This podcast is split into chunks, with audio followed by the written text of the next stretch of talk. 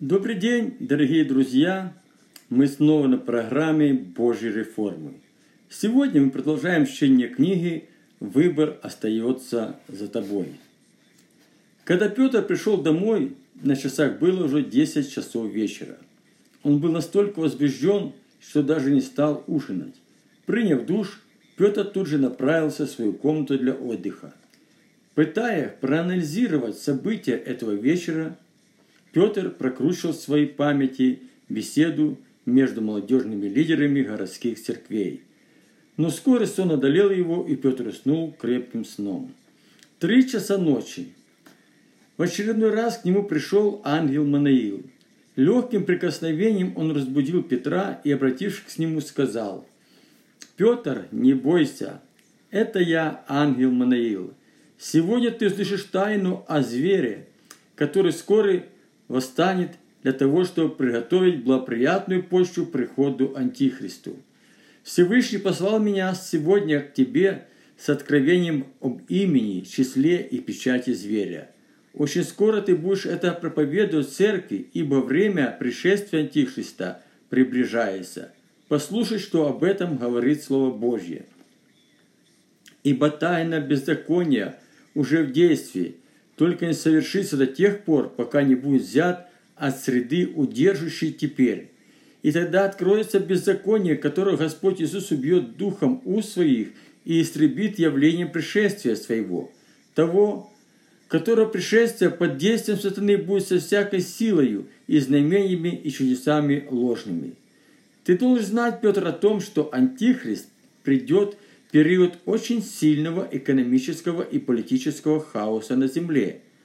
Это есть тайна беззакония, которую штаб Саты начал разрабатывать и поэтапно осуществлять с того времени, когда Дух Святой сошел на землю и родилась церковь. Дьявол объявил духовную войну Церкви Иисуса Христа. От времен первых апостолов и до сегодняшнего дня он все делал для того, чтобы разрушить веру у детей Божьих и войти в церковь посредством духа этого мира. В то время, когда дьявол добивался этого, он легко устанавливал в церкви человеческое управление, и народ Божий лишался благодати Духа Святого. Сегодня многие церкви находятся в таком положении, что является благоприятной почвой для прихода Антихриста.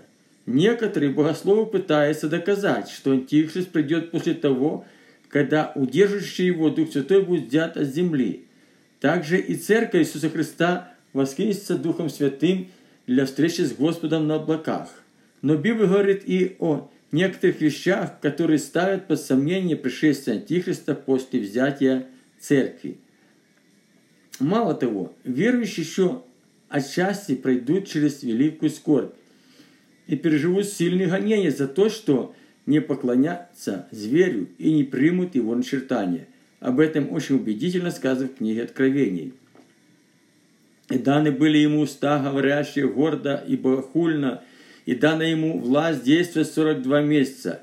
И отверг он уста свои для хулы на Бога, чтобы хулить имя его и жилище его, живущих на небе. И дано ему было вести войну со святыми, победить их, и дана была ему власть над всяким коленом и народом, языком и племенем, и поклонятся ему все живущие на земле, которые имена не написаны в книге жизни, у Анца, заклана создания мира. И он сделает то, что всем, малым и великим, богатым и нищим, свободным и рабам, положено будет начертание на правую руку их или на чело их, и что никому нельзя будет ни покупать, ни продавать, кроме того, кто имеет это начертание или имя зверя, или число имени его. Здесь мудрость. Кто имеет ум, тот сочти число зверя, ибо это число человеческое. Число его 666. Также Иисус Христос, беседуя со своими учениками о последнем времени, сказал им, что верующих в последнее время, как и всех остальных людей, живущих в то время на земле, постигнет великая скорбь. Ибо в те дни будет такая скорбь, какой не было от начала творения – который сотворил Бог даже до ныне и не будет.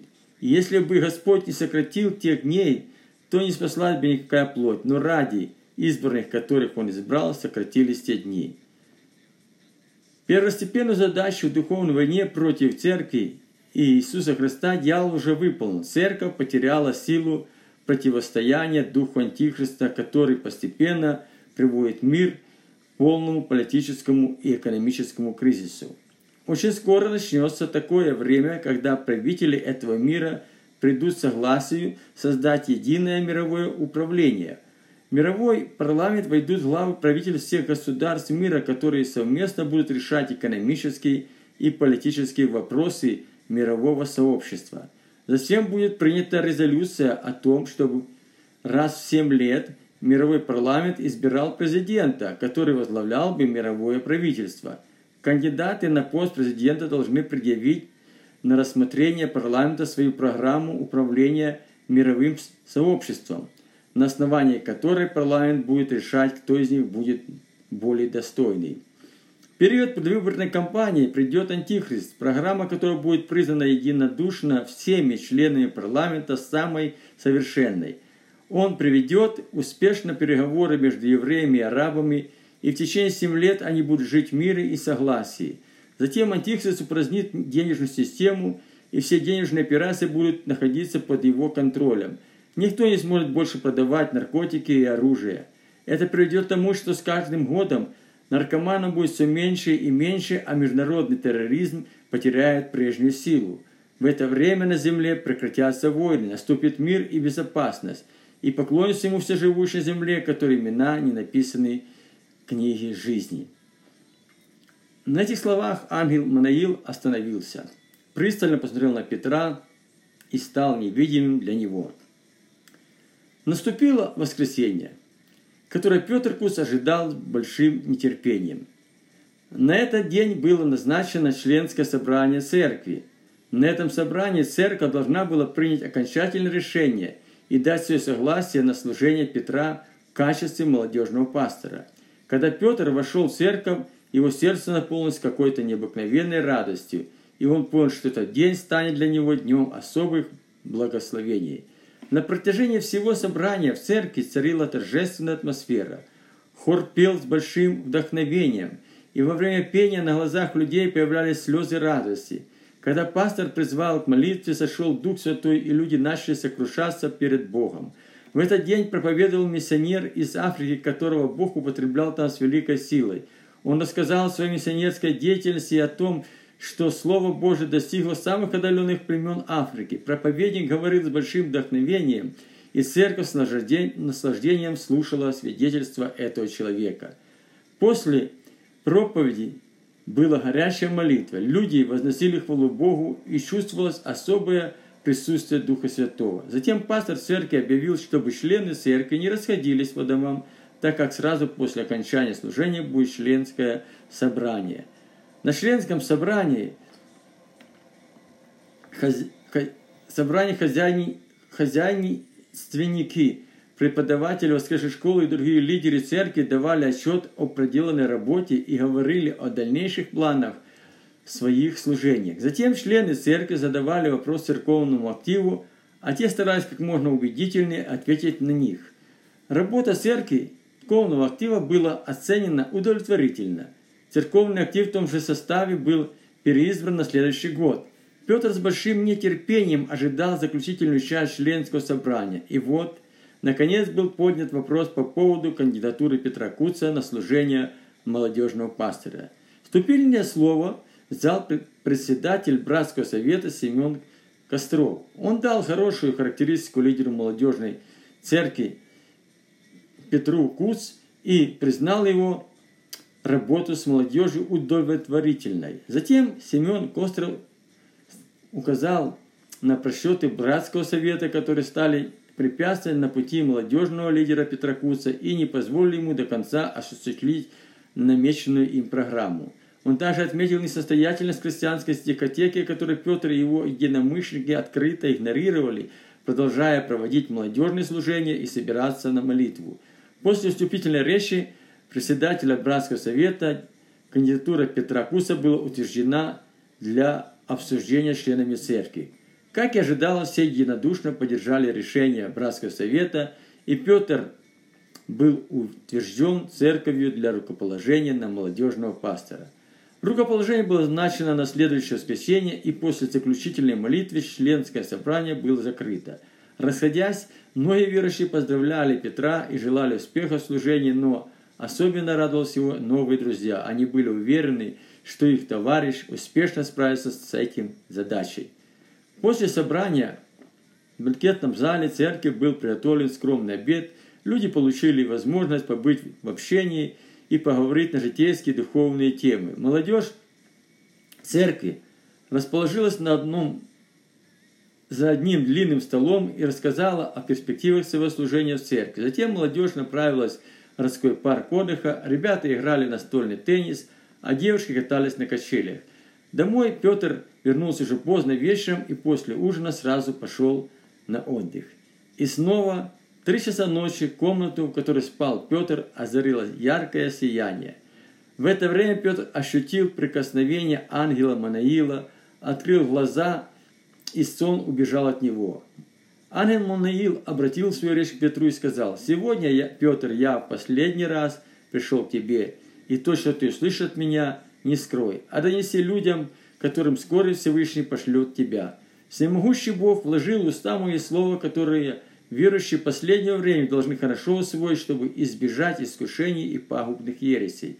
Из-за того, что церковь в последнее время потеряла бдительность и станет заигрывать духом этого мира, дух антихриста войдет в церковь, и проповедники вместо истины станут провозглашать ложь. В это время многие ступят от веры, внимая духам, обольстителям и учениям бесовским – Учение о процветании, преуспевании станет самым важным учением церкви. Верующий будет совершать большие пожертвования с надеждой в недалеком будущем получить большую прибыль, чтобы стать сильно богатыми людьми.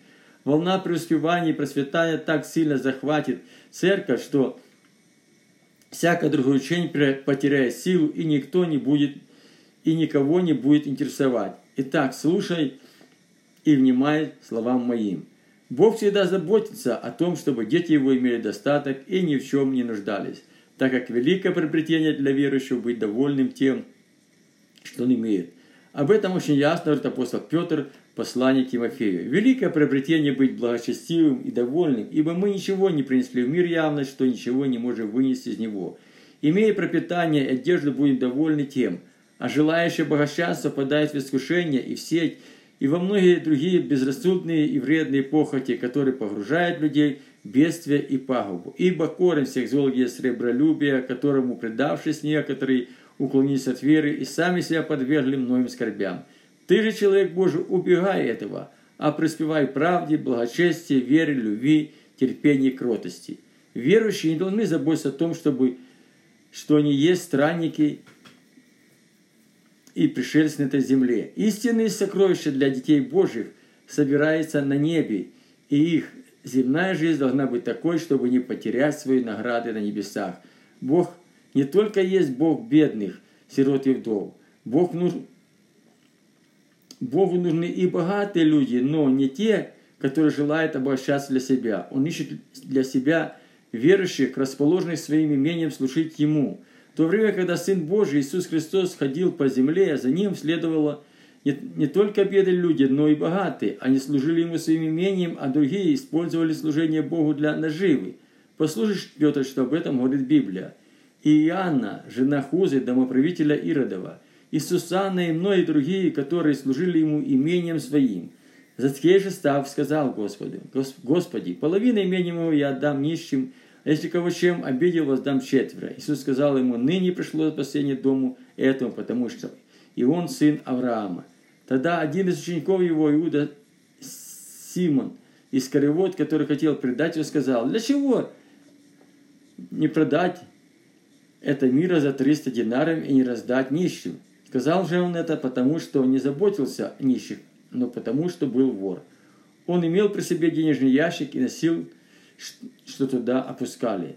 Также и в первой церкви в Иерусалиме были богатые люди, которые трудное для церкви время продавали свои имения и давали деньги в церковь на нужды нищих верующих. Таким образом, верующие в Иерусалимской церкви ни в чем не нуждались. Они имели все необходимое для жизни. Теперь послушай, в каком состоянии многие верующие последнего времени.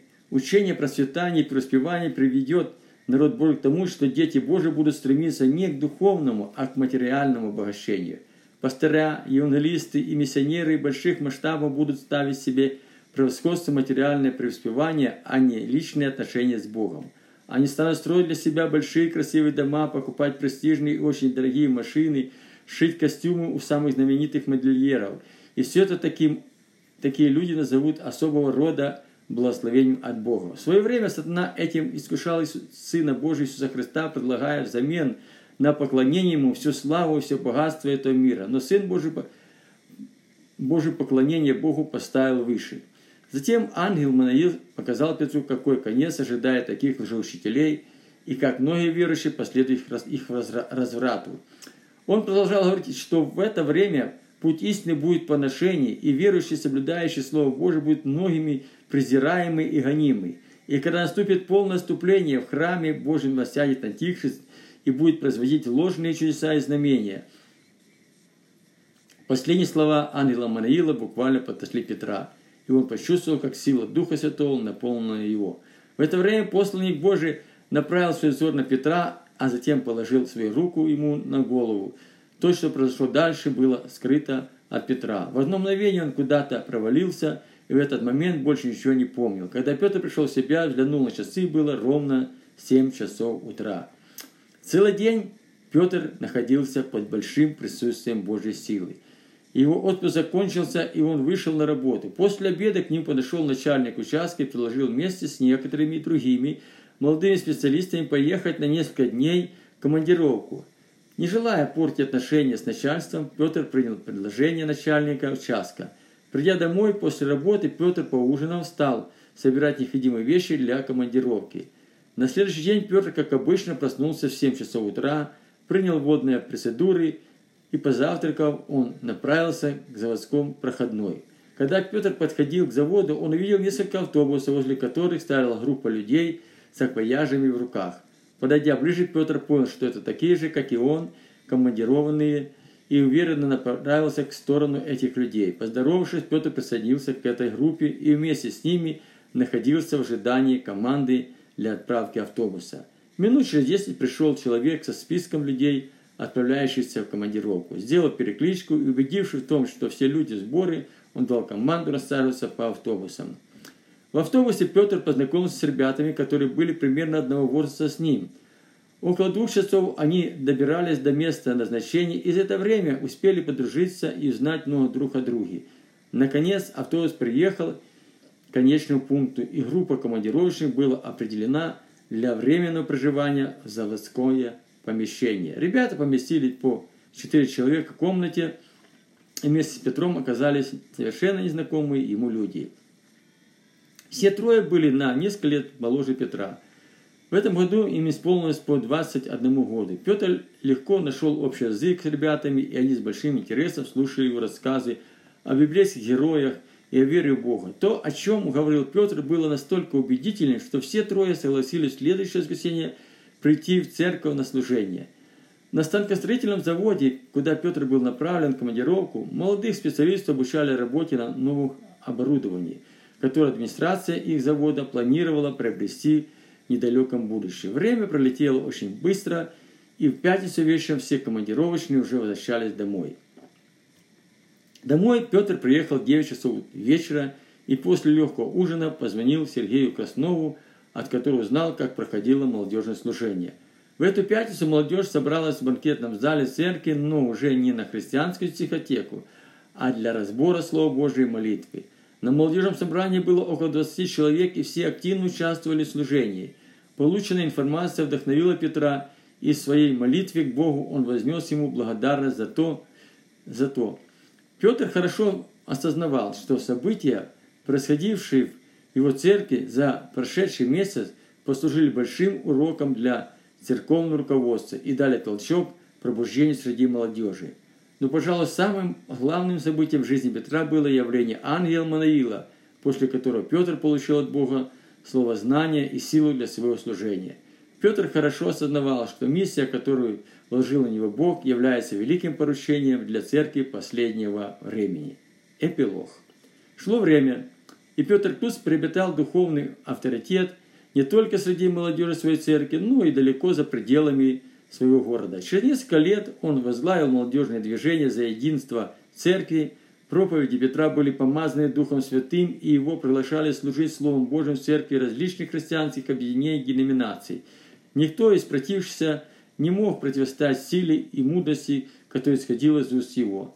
Но это было только началом служения Петра. Впереди его ожидали еще большие испытания, так как время приходило, приход Антихриста приближалось, и же многие церкви стояли на пути отступления от истины.